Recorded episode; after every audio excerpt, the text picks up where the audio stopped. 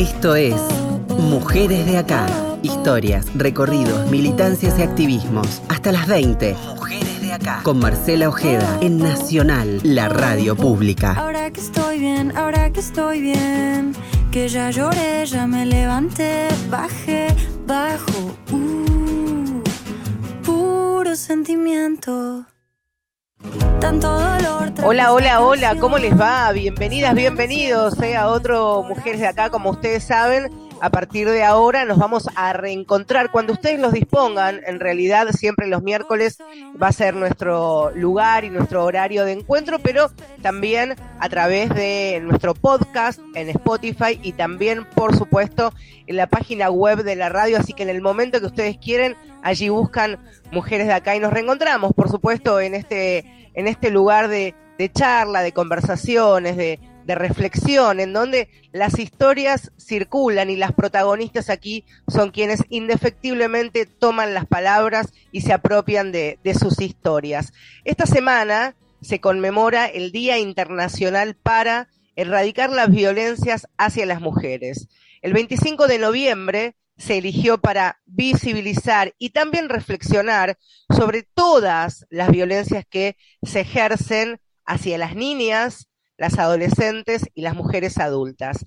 La fecha fue elegida en honor a la memoria de las hermanas eh, Patricia Minerva y María Teresa Mirabal, tres activistas de la República Dominicana que fueron asesinadas un 25 de noviembre, pero de 1960, bajo la dictadura de Rafael Trujillo.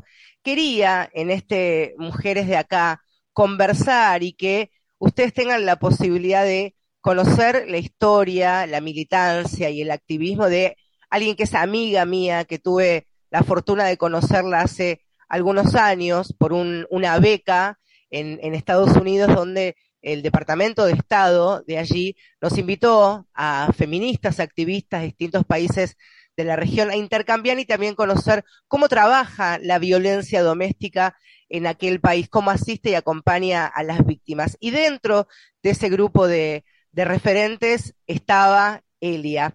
Elia es Elia Orria, Orrantia, como bien digo, es feminista, por supuesto, activista por los derechos humanos. Hace más de 20 años trabaja en asistencia y acompañamiento para mujeres y sus niños también que sufren violencias. Elia es mexicana, vive en Ciudad Juárez, del estado de Chihuahua. Elia es de la tierra de Susana Sánchez, aquella mujer violentamente asesinada en 2011, la misma que escribió en un poema Ni una mujer menos, ni una muerta más, y que por supuesto ese ni una menos tuvo su réplica, su primera réplica potente y poderosa aquí en la Argentina, el 3 de junio de 2015. La historia de hermandad y de amor, de acompañamiento y de solidaridad que hay entre México y Argentina no es novedosa, ustedes lo saben muy bien, pero fue en la década del 90 cuando Ciudad Juárez fue noticia en todo el mundo, escenario del horror de cientos y cientos de desapariciones de, de mujeres muy jóvenes y también de femicidios, feminicidios, como se dice en México y en otros países de la región.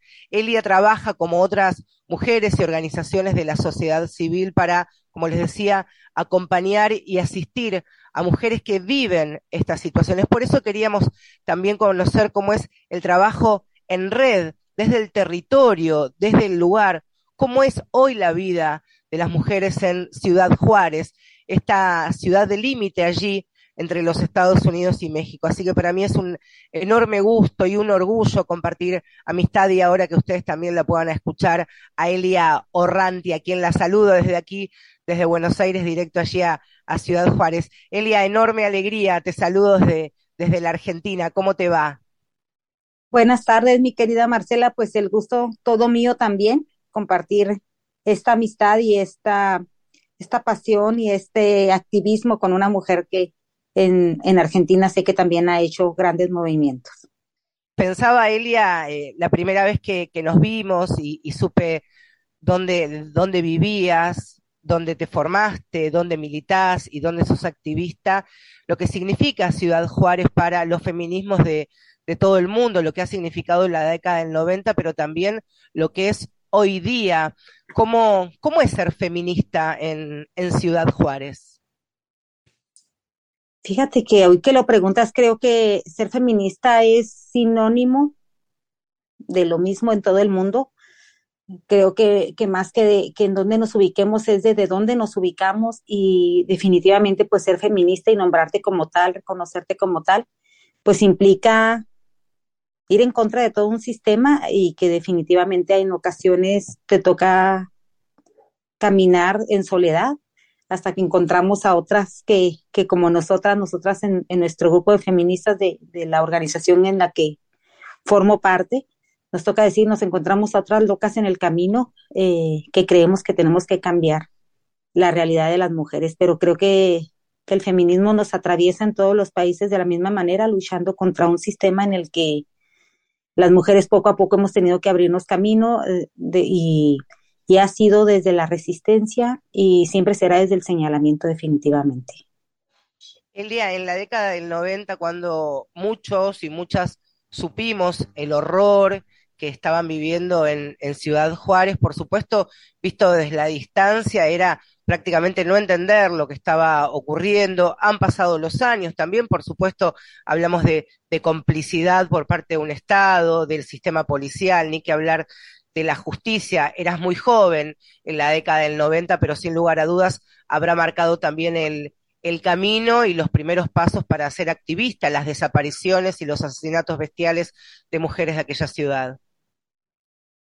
Así es, Marcela. Eh, fue en el año mm, de 1993 cuando las activistas en Ciudad Juárez, en conjunto con algunas de la ciudad de Chihuahua, eh, empiezan a visibilizar las desapariciones y empiezan a vis visibilizar que existía un patrono para que esas mujeres, todas de edades entre los 15 a 18 años, empezaran a desaparecer o empezaran luego después a ello a sumarse las apariciones en puntos estratégicos de la ciudad y sin duda fue un grupo de, de activistas que nos preceden y que hasta la fecha siguen siendo un referente no solo a nivel estatal, sino a nivel nacional en México.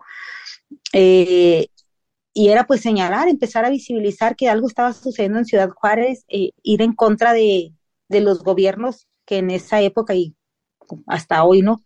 Siguen sin reconocer que ese es un problema de salud y que es un problema que nos afecta de manera muy desigual a hombres y a mujeres y siguen sin reconocer que eh, el feminicidio es algo diferente a un, a, un, a un asesinato de una mujer que tiene algunas características sociales y estructurales fuertes. Y, y fue ahí donde quienes aprendimos de ellas, pues empezamos a, dar cuenta, ¿no? Este, qué estaba sucediendo en la ciudad y por qué no quienes teníamos alguna hermana, alguna mujer en la familia, en las conocidas que, que cumplía con las características, empezamos a vivir con el miedo de que pudiera sucederles algo, ¿no? En ese patrón que, que veíamos que, que se estaba presentando en la ciudad. Ahí, por supuesto, no, las militancias, los activismos en todas sus formas varía, sin duda alguna, de acuerdo al lugar donde uno se forma, donde nace en suerte, donde comienza a, tomar herramientas y, y, formarse, ¿no? Como feminista, siempre bajo aquella consigna de nadie nace feminista, ¿no? Si una, una se va este, robusteciendo de conocimiento, formando redes, y en ese transitar, Elia, estamos en, en el 2022, finalizando otro nuevo año, y te encuentras con dos décadas sobre los hombros trabajando por las mujeres y sus niños en, en un espacio, nosotros aquí también le decimos dispositivos de acompañamiento, sistema de protección, pero todo conocemos como un refugio. ¿Cómo trabaja? ¿Cómo trabajan ustedes? Porque vos sos la cabeza de un equipo, pero un refugio de asistencia y acompañamiento a situaciones de, de extrema violencia a mujeres que hoy día necesitan esa mano y esa ayuda.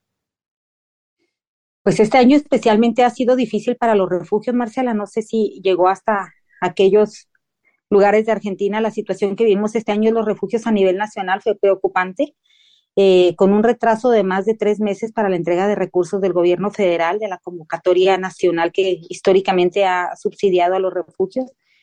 Y viene desde una lógica de no reconocimiento. Los gobiernos siguen sin reconocer la violencia como algo que está sucediendo negando las cifras, pensando que los refugios no, no son necesarios y que inclusive a principios del año nos topamos, hace a principios de esta administración que estamos viviendo, hace dos años, nos topábamos con un presidente que declaraba que era mejor darle el dinero a cada mujer que subsidiar los espacios de protección. Cuando sabemos que hoy en día en México y en muchos de los países que tienen esta política pública afirmativa de, protección para mujeres, los refugios representan el, única, el único espacio, la única alternativa viable hasta hoy para, para prevenir feminicidios. Precisamente cuando una mujer, aún en el espacio en donde deberíamos de sentirnos más seguras, que es en el hogar, y en compañía de quien eh, nos decidimos no compartir una vida, un proyecto de vida en común, es donde tenemos el mayor riesgo. Entonces, definitivamente ha sido un año difícil.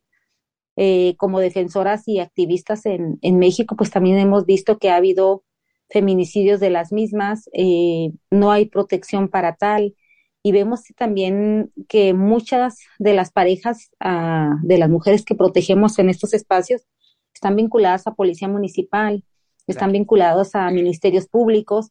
Entonces esto hace sumamente o doblemente difícil la protección de las mujeres en estos espacios, en donde hay que estar todos los días no solo buscando la protección de ellas, sino garantizando la protección de los mismos equipos de trabajo, de las mismas personas que acompañamos a estas mujeres.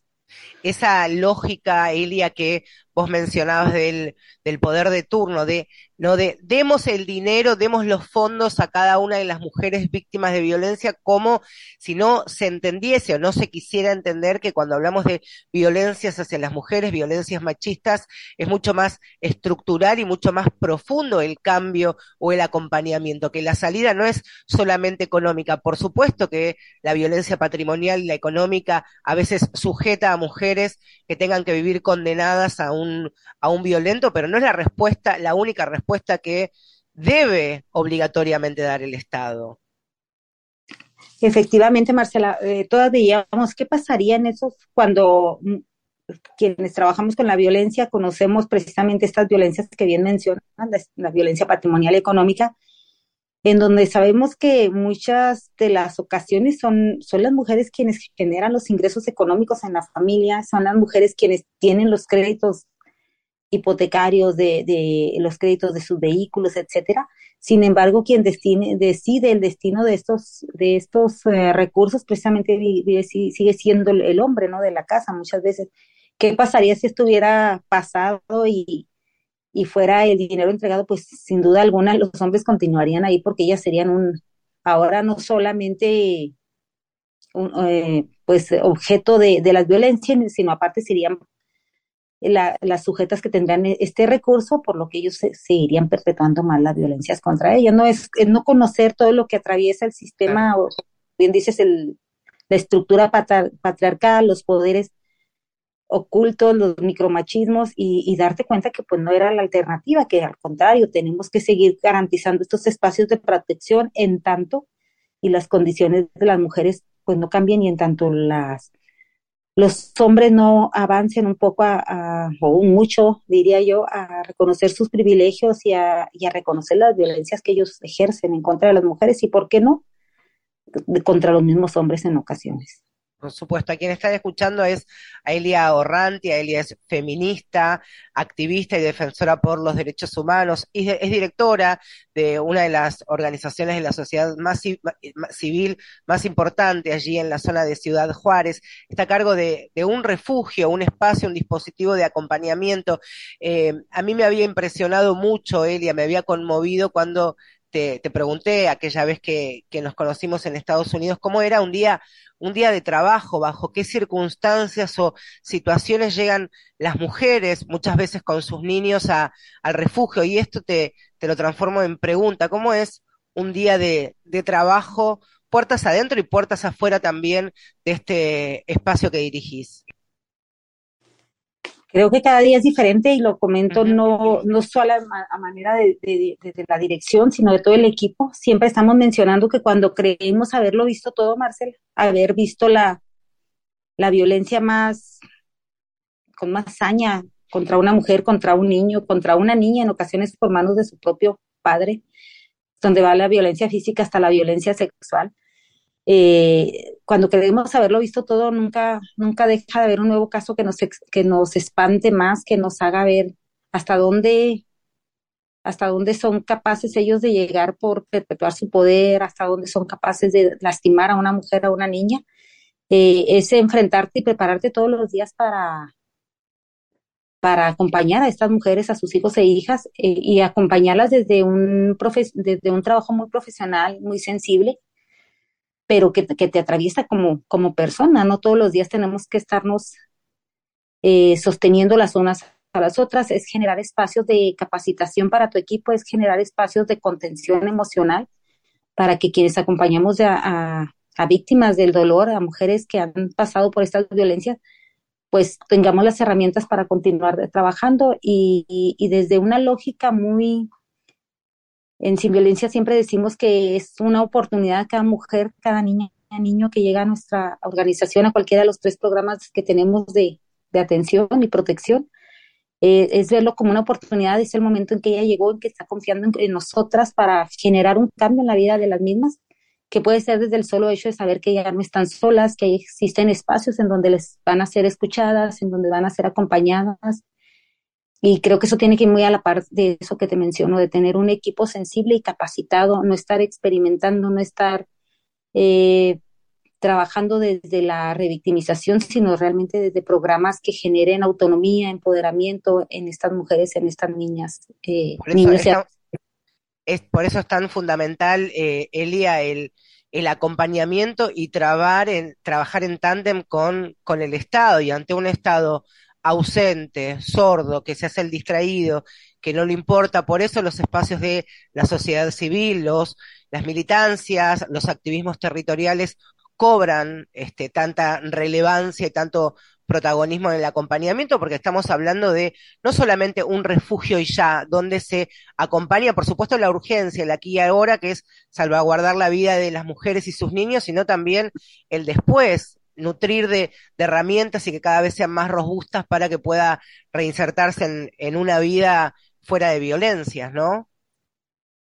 Así es, Marcela, desde el programa que tenemos en Sin Violencia, eh, tenemos el centro de atención, que es la referencia y contra referencia de casos, es decir, ahí llegan con nosotras al centro, pueden ser referidas a estos espacios de protección y una vez que ellas egresan del refugio, no dejar el trabajo ahí, continuamos este, presentes en la vida de ellas en la medida que, igual nos lo, nos lo permitan ellas, sabiendo que hemos puesto en ellas o hemos sembrado en ellas una semillita de autonomía que seguramente en ocasiones las hará tomar decisiones de permanecer lejos y de acercarse cuando así lo consideren. Y nosotras hacemos un seguimiento de acompañamiento de a los tres meses, a los seis meses y al año que una mujer egresa del refugio una vez pasado esto, siempre tendrán las puertas abiertas para un reingreso o para cualquier atención, tanto en el centro como en el espacio de protección. Te comparto con mucho orgullo y alegría que también en el año 2020, eh, financiadas por el gobierno municipal y por una financiadora a nivel local de, Ciudad Juárez, abrimos la primera casa de emergencia vinculada al centro de atención. Esta casa de emergencia nos permite, pues, en aquellos casos en los que una mujer es expulsada en la madrugada, este, en los fines de semana que regularmente tenemos documentado que es cuando más sucede, eh, y llama al 911, a que es la policía municipal aquí en Ciudad Juárez como primer respondiente. Estamos muy vinculadas a ellas y nos pueden, puede ser depositada la mujer para que permanezca en esta casa de emergencia hasta tres, hasta 72 horas, que son tres días. Esto les permite que en ocasiones las mujeres en el momento del estallido de la violencia y ante la crisis que puedan estar viviendo, no logran detectar que sí tienen alguna red de apoyo, que tienen algunas familias, amistades que les pueden acompañar y apoyar y en ocasiones en estos tres días se logra vincular a una red de apoyo, ya sea en la misma ciudad o en otra ciudad y ser trasladada hacia allá. O bien la mujer logra identificar algunas otras herramientas o, en el último de los casos, pues es trasladada a uno de los refugios de alta seguridad eh, durante la pandemia que en Ciudad Juárez y en especial en nuestra organización se incrementó la, la necesidad de los refugios y pues evitar también el contagio al interior del mismo, pues sin duda alguna un gran apoyo, ¿no? Esta casita de emergencia. Eh, como te mencionaba en la pandemia, en lo que fueron los años 2021, este, tuvimos un incremento de hasta un 25 al 30% de demanda en, en los espacios de protección como los refugios de alta seguridad. espacios de, protección y, quiero hacer foco ya para despedirnos, Celia, en esta palabra de protección, porque también ustedes, como, como feministas, como activistas, están expuestas a situaciones de violencia por parte de estos hombres denunciados y por eso también sus espacios tienen que tener un, eh, un sistema de, de seguridad, incluso para proteger la propia vida de ustedes, ¿es así? Es así, Marcela. Eh, contamos con una serie de protocolos al interior, contamos con todas las medidas de, seguridad necesarias y, creo que ahí lo que nos, más nos fortalece son los mismos protocolos. Tenemos inclusive unos botones de pánico por ahí para alertar este, en caso de que tuviéramos alguna situación este, violenta al, ingresar a los espacios de atención y de protección.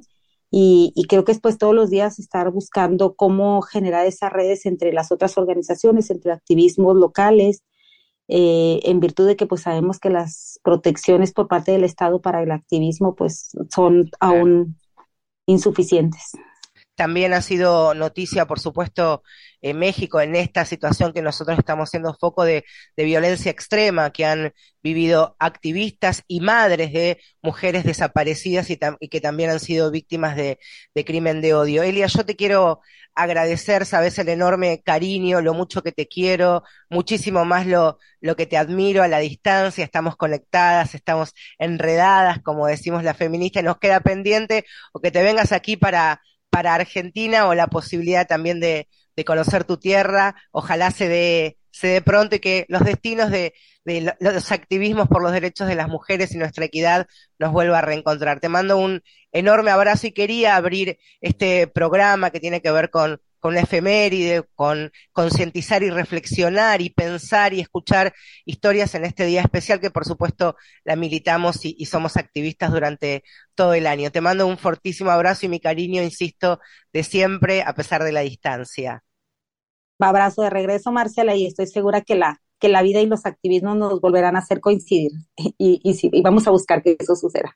Claro que sí, a quien, abrazo grande. A quien escuchaban es una amiga, alguien que yo se habrán dado cuenta, admiro muchísimo, mexicanísima. Y con otra mexicana nos vamos a despedir y van a escuchar Sin Miedo, una canción que se ha transformado en los últimos años de en un himno, en un legado que se replica en nuevas generaciones, es a quienes están escuchando Vivir Quintana, cantante y compositora mexicana, en este himno feminista, esta proclama activista aquí con otra cantante también este, de nuestra región, como en La Ferte. No se muevan, esto es Mujeres de Acá. tiemble el Estado, los cielos, las calles, que teman los jueces y los judiciales. Hoy a las mujeres nos quitan la calma, nos sembraron miedo, nos crecieron alas.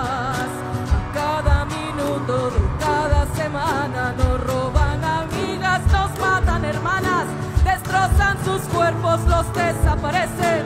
No olvides sus nombres, por favor señor presidente.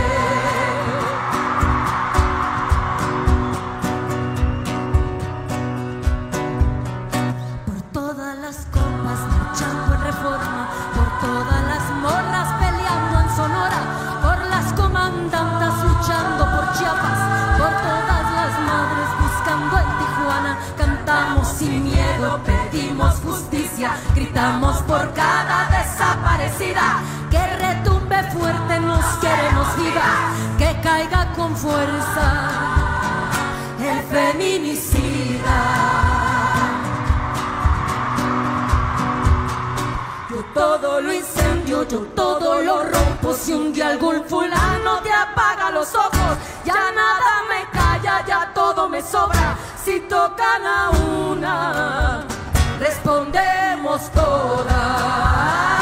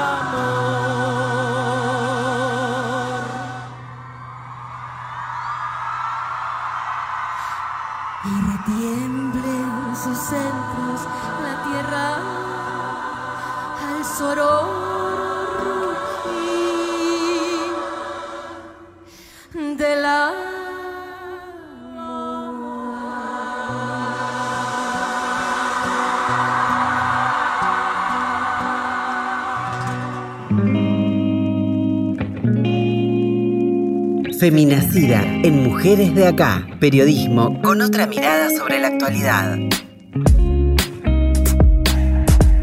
Cuando comenzábamos este, esta nueva temporada de Mujeres de Acá en este 2022, eh, presentaba a quienes conforman el colectivo, la agrupación Feminacida, como ustedes saben, este medio de comunicación y esta escuela de formación con una mirada y una perspectiva feminista de derechos humanos que generan, producen, buscan, investigan contenido para todas sus plataformas, escriben, producen también otras, eh, otras cosas por fuera, por supuesto, lo que podemos ver en redes, eh, productos este, audiovisuales, y también mucho tiene que ver esta fecha, este 25 de noviembre, con el trabajo que vienen realizando las compañeras, las colegas de Feminacida. Así que eh, para nosotros es un enorme orgullo que este espacio sea para hablar también del trabajo, la militancia y los activismos que vienen realizando. Así que este, este espacio de que tiene que ver con el Día Internacional para Erradicar las Violencias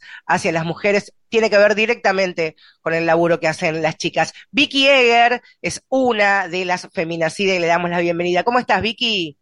Hola, Marce, ¿cómo va? ¿Cómo va? Acá estamos. De estreno, te diría hoy. De estreno, qué alegría y qué enorme orgullo que puedan compartir un adelanto y que nos cuentes de qué va este estreno. Bueno, como bien vos decías, en el marco del 25 de noviembre, que es el Día Internacional de la Eliminación de la Violencia contra las Mujeres, eh, Feminacida se unió a ONU Mujeres Argentina para lanzar un podcast que se llama Mariposas, Tres Hermanas y una Revolución.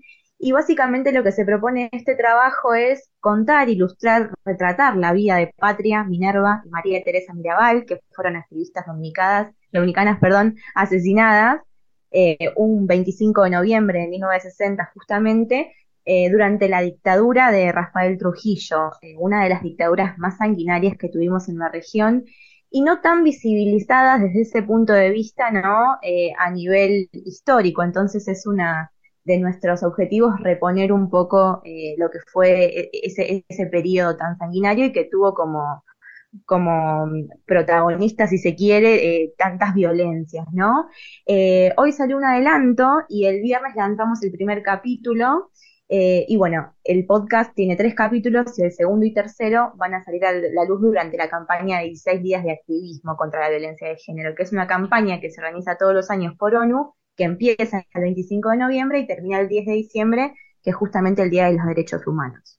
Pensaba, eh, Vicky, pensaba Vicky también en esto que hacías mención, por supuesto, la, dictadura sangrienta y feroz de, Rafael Trujillo ahí en, República Dominicana, y también cómo las nuevas generaciones, y en esto vuelvo a hacer hincapié como hacíamos hace, hace unos minutos con, con Camila Arriba, el protagonismo absoluto que tienen ustedes de bucear investigar, comenzar a correr los velos de la historia dominante y traer a las protagonistas a nuestro día a día, aunque por supuesto las hermanas Mirabal han trascendido desde la década del 60 hasta aquí su, enorme poderío político que llega a la Argentina sin duda, ¿no?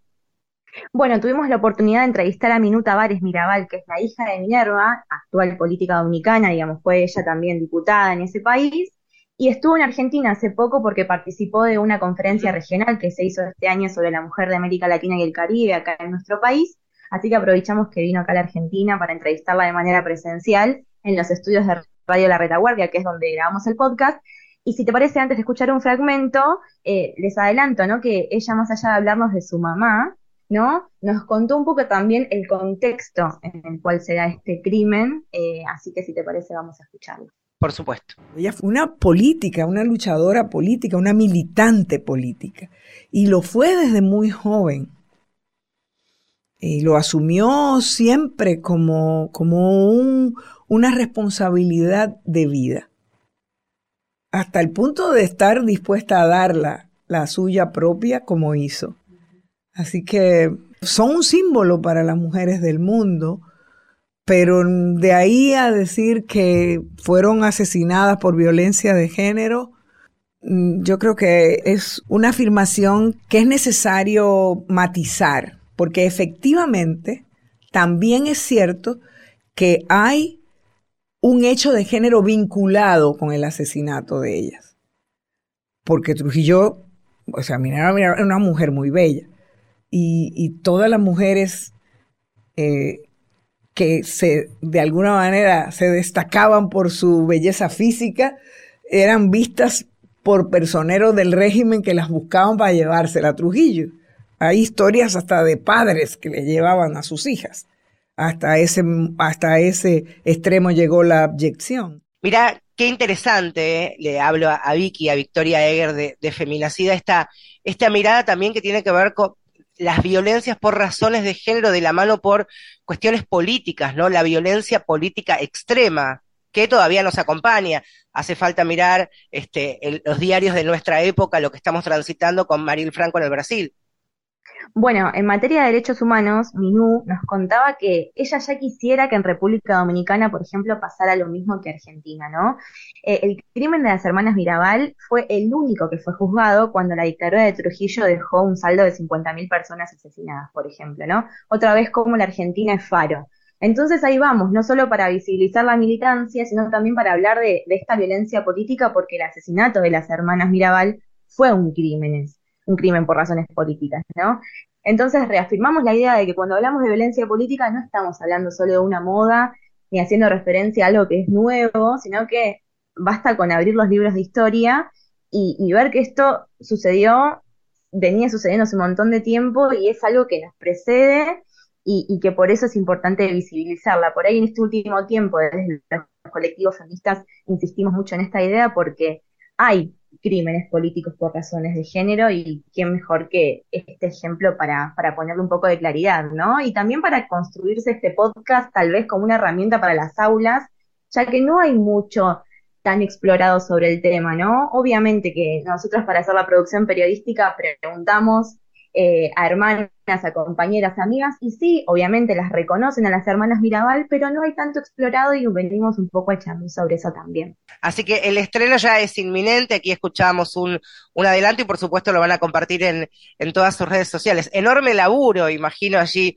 colaborativo, de, de intercambio, de, de, mucho explorar también, ¿no? Bueno, sí, sí, tal cual. E investigamos un montón, muchas cosas no las sabíamos, más allá de tener con la voz de, de Minú, que es la hija de Minerva, entrevistamos a historiadoras, entrevistamos a, compañeras que son actrices y que tienen una obra de teatro que se llama 25 de noviembre o El comportamiento de las mariposas, que ellas justamente para producir esta obra viajaron a República Dominicana e hicieron gira por allá también y fueron una de las primeras obras de teatro que se hicieron sobre las hermanas Mirabal eh, que pudo exportarse, ¿no es cierto? Y que fuera compartido en otros, en otros países también de Centroamérica y puntualmente en República Dominicana. Visitaron el Museo de las Hermanas Mirabal, donde vivieron ellas.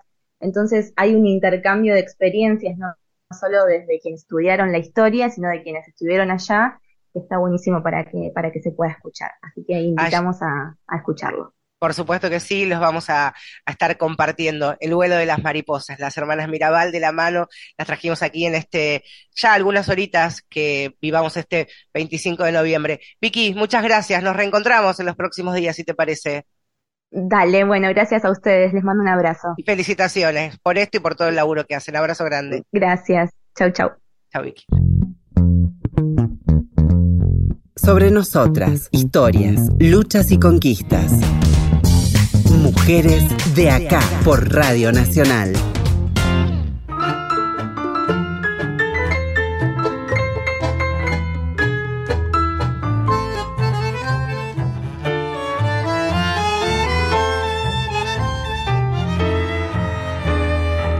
Con mis años ya corridos, de escolazo, sin haber tenido nunca un gran puerto donde anclar.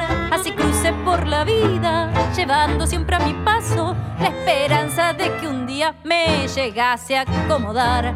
Es triste sentirse sola, al espejo y ver dos hebras de plata sobre las sienes posar, lloriqueando arrepentida, no haber seguido el consejo de que la vejez avanza, no te dejes madrugar.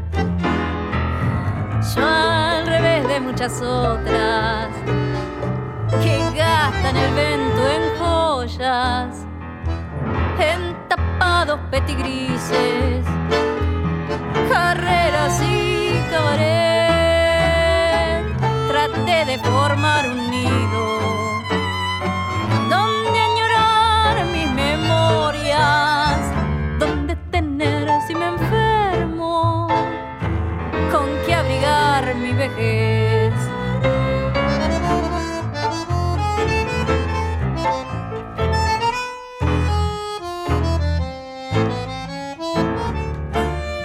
Lo que están escuchando es Campaneando. Ahí está. Dejamos que, que siga unos, unos segunditos más. Perdonen que me suba acompañando, pero mucho tiene que ver eh, lo que estamos compartiendo con la charla que vamos a tener en los próximos minutos, porque mucho se ha analizado, estudiado, cuestionado el espacio que históricamente se les ha asignado a las mujeres en el tango como nuestro género musical más popular, uno de los más populares, pero también son cada vez más las mujeres que toman la palabra, toman el micrófono y los instrumentos y conquistan estos espacios, por supuesto, también como resultado de un enorme camino. Muchas lo hacen aquí en la Argentina, otras han encontrado ese camino afuera y vuelven a la Argentina para compartir su trabajo. Es el caso de, de Camila Arriba. En el 2021, hace muy poquitito,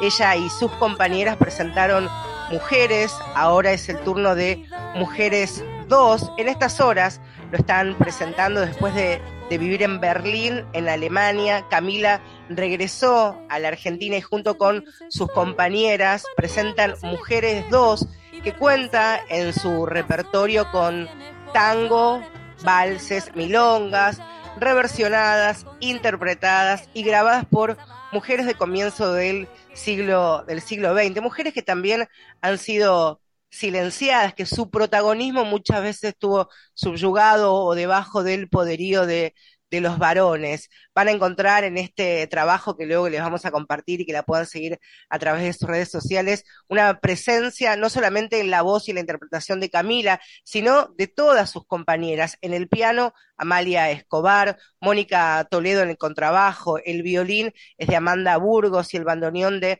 Roberta Maegli. Así que bienvenida de nuevo a casa, bienvenida Camila y muchas gracias por estar en este, nuestro Mujeres de acá, que mucho también tiene que ver con el Día de la Música, así que casi de efeméride y un calendario caprichoso es que te saludamos. ¿Cómo te va Camila? Qué bien, qué linda presentación. Gracias, Marcela. Muy bien, muy bien, muy Estuve- contenta.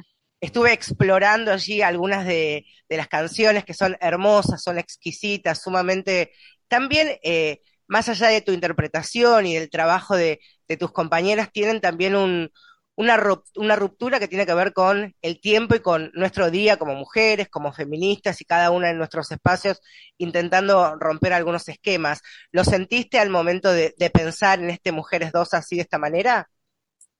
Sí, sí, al principio sí, lo sentía mucho como una necesidad de romper esta, de esta ruptura con el, con el patriarcado tanguero. Ahora lo siento más como si fuese una, una mm, reparación histórica, porque A medida que fueron pasando los meses, las entrevistas, los encuentros con otras colegas y todo, eh, siento que, que hay algo que es más, eh, si digo como, es como esta frase del, del- de que el tango es macho, si decimos como que, que fue todo tan, tan, tan patriarcal, estamos como invisibilizando todavía más lo que hubo, lo poco que hubo de, trabajo femenino, así que es más que nada una reivindicación de la, mujer, este, pero obviamente tiene todo un, más allá de, que estamos haciendo eh, versiones o reversionando temas de, de todo de toda la historia del género, las últimas de las compositoras de hoy, del siglo XXI, tienen obviamente una temática que va directamente a los talones de, del patriarcado, claro. Eso, eso disruptivo, ese quiebre, mucho, por supuesto, ha tenido que ver con las militancias, con los activismos que claramente no nacieron de un día para el otro aquí en la Argentina, pero a veces hay estructuras tan, tan duras, tan enquistadas en determinados sectores, y el arte, por supuesto, no, no está exento de esta situación, y ni que hablar del tango, ¿no? No, ni hablar. Ni hablar. O sea, es un, es, para mí fue eh, no fue que un día me, iluminé y dije, ¿por qué no hacer esto? Sino que fue la experiencia de empezar a bailar, de, estar en las milongas, de eh, charlar con mis colegas milongueras y, amigas y amigos em, cuando ya estaba en Berlín, de qué está pasando con esto, ¿Por qué, ¿por qué no escucho una voz femenina en toda la noche de milonga? ¿Por qué, qué porcentaje hay de compositoras que ocupan la, la noche de la milonga. Fue más que nada por una cuestión de, de, la escena del baile. Y después cuando empecé a cantar, eh, me pasaba lo mismo que me pasaba como cantante lírica, de, bueno, y entonces, ¿dónde están las compositoras? Claro. En el repertorio tradicional. Claro. Y a partir de esa búsqueda, que, que eso que siempre me, me, me fue como clave desde, desde que canto, eh, en el tango se me hizo como mucho más agudo todavía esa necesidad de decir, bueno, consumamos más de esto otro que también está buenísimo. Ahí, ahí he, he, hablado con, hace muy poquito hicimos un programa que tenía que ver con Lolor Marzano, la, la fundadora de, del cuarteto, ¿no? El cuarteto Leo, que incluso tenía su nombre, pero ella tenía un espacio detrás de este, de este cuarteto que con, con su piano también de alguna manera fue disruptiva en la historia y en la cultura popular de, de Córdoba y que después de muchos años su, su figura, incluso conocida dentro del propio mundo de, del cuarteto, ahora toma cierta relevancia también porque mujeres de, de, tu generación, de la nuestra, han puesto su historia en un, en un documental porque también sentían esta incomodidad, ¿no? Es algo que te pasa en el cuerpo, decir, acá hay algo que falta, hay algo que me, que me hace ruido, que en este enorme rompecabezas o las piezas están mal puestas o faltan piezas poner en esta película y solo nos quedamos con la postal. ¿Te pasó algo parecido, Camila? Sí, me pasó claramente, me pasó durante toda la carrera del conservatorio que fue súper larga. Yo empecé a estudiar en el 2005, egresé en el 2014, pasé por distintas entidades de, de acá y estudié también un tiempo en España, eh, que tuve algunas profesoras que me dijeron, haz esta obra que es de una compositora mujer como si fuera una, una joya, ¿viste? Claro. Eh, y entonces decía como, qué loco, que en todo el programa que canto este año, que son 15 obras clásicas, no tengo una compositora. Y así a lo largo de toda la carrera debo haber cantado dos obras de mujeres. Mm, bueno, y después con el, con el tango fue lo mismo, es como, ¿qué hago con todo esto? sobre todo me empezó a pasar como cantante de, de que no, no escuchaba otras cantantes sabiendo que existían otras cantantes. Eh, porque en, en, la música de la, de la milonga, que es casi toda música del 40, uh -huh. la mujer había desaparecido. Yo decía, pero si yo me acuerdo que en Volver uh, estaba Libertad claro. Lamar, que claro. estaba Tita, estaban... ¿Dónde están todas estas mujeres de la, de, en la milonga? No están.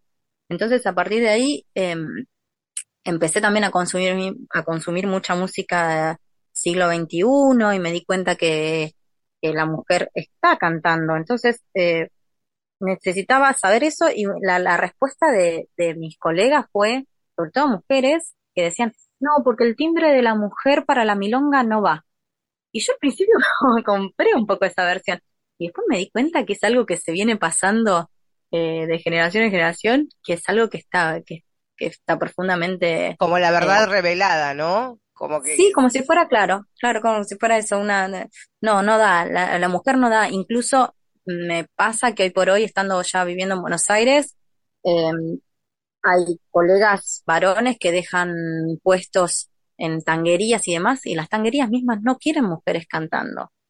O, bueno, ni hablar espacios eh, súper tradicionales que no quieren orquestas de mujeres o, mucho menos que quieren incorporar eh, un repertorio que no sea el que se escucha en la milonga. Y el que se escucha en la milonga, repito, más allá de las voces femeninas como cantantes, también eh, no, no tuvieron mucho lugar las compositoras en la época del 40.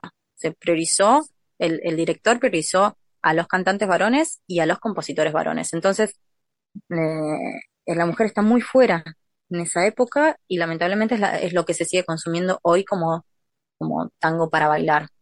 Y en este comenzar a escribir una, una nueva historia, digo nueva porque tiene que ver mucho con, con, tu generación, con tus compañeras de trabajo y también de, otros eh, espacios, por supuesto, con una formación académica, porque también para interpelar puertas adentro de un espacio al que uno pertenece necesita un conocimiento sobre sus espaldas y decir, bueno, la lupa la ponemos acá y trabajamos en este espacio. ¿Cuál fue, ya para despedirte Camila, me gustaría eh, que me cuentes la devolución de tus compañeras, de, de tus colegas, de este Mujeres 2?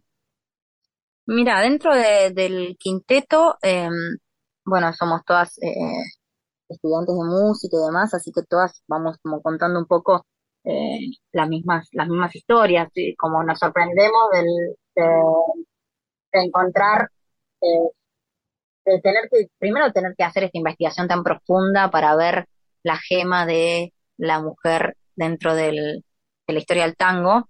Entonces nos sorprendemos todas. Eh, nos encanta, lo llevamos como un, como un estandarte y después claramente la red que vamos haciendo de, más mujeres que nos vienen a acompañar porque siempre tenemos invitadas cantantes eh, eh, o, instrumentistas eh, o incorporamos nuevas arregladoras o lo que sea, como que les, se les enciende algo que es, qué lindo que es trabajar entre mujeres, es una situación mucho más horizontal, es em, tiene una energía mucho más eh, sí, más empática, muy poco a lo que es el, el, el, el, imaginario que vamos a ser muy competitivas y nada más, es todo lo contrario. Entonces es como, es un ámbito que está súper bueno y que las que lo ven de afuera también lo sienten.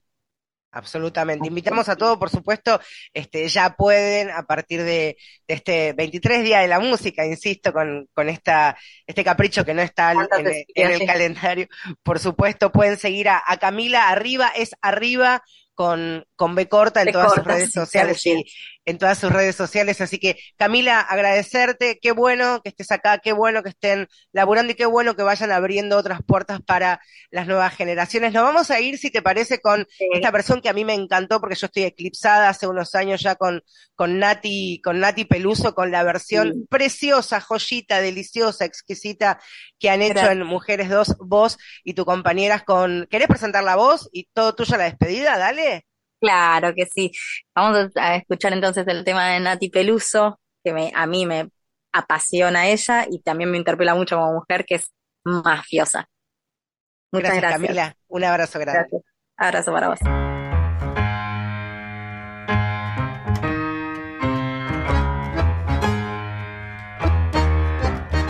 No cualquiera se me acerca, yo lo sé Dicen que que tener agallas para comerme, que hay que tener el cuerpo para aguantarme. ¿Cómo es que usted sabe tanto de vida? Le jura que jura. Si pongo mano en el fuego por ti, me la quemo segura. Se rumorea que hay dos clases de pendejos, el que habla por la espalda y el que se mira al espejo. Y yo le pregunto al cielo si algún día alguno se atreverá. Si tanto miedo me tienen ahora, témame de verdad. Voy a ser mafiosa, la maravillosa. Que me teman los hombres malos cuando yo llego en mi carro, los man se desesperan, se asustan y aceleran. Si se le ocurre que está a la altura, pues usted mándeme un email. ¿Qué mierda le pasa a los hombres cuando se trata de una mujer?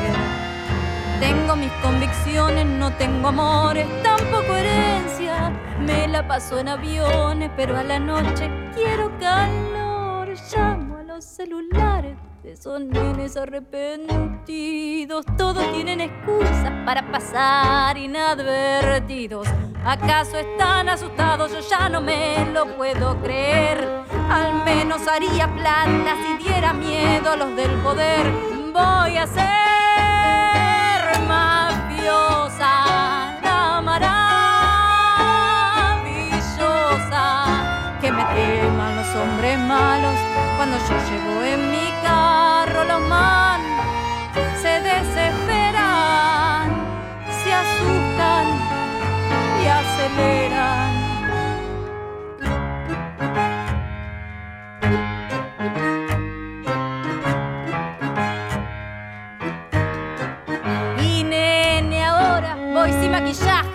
la calle me dicen que soy la belicosa, la más peligrosa.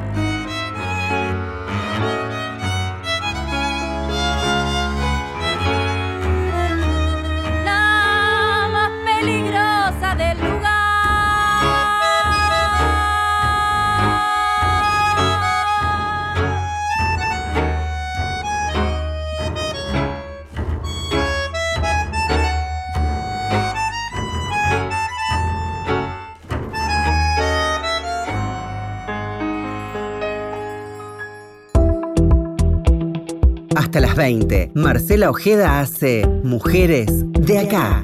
Un espacio sincero, federal, abierto y de intercambios, donde cada semana las historias circulan y nos reencuentran. Mujeres de acá.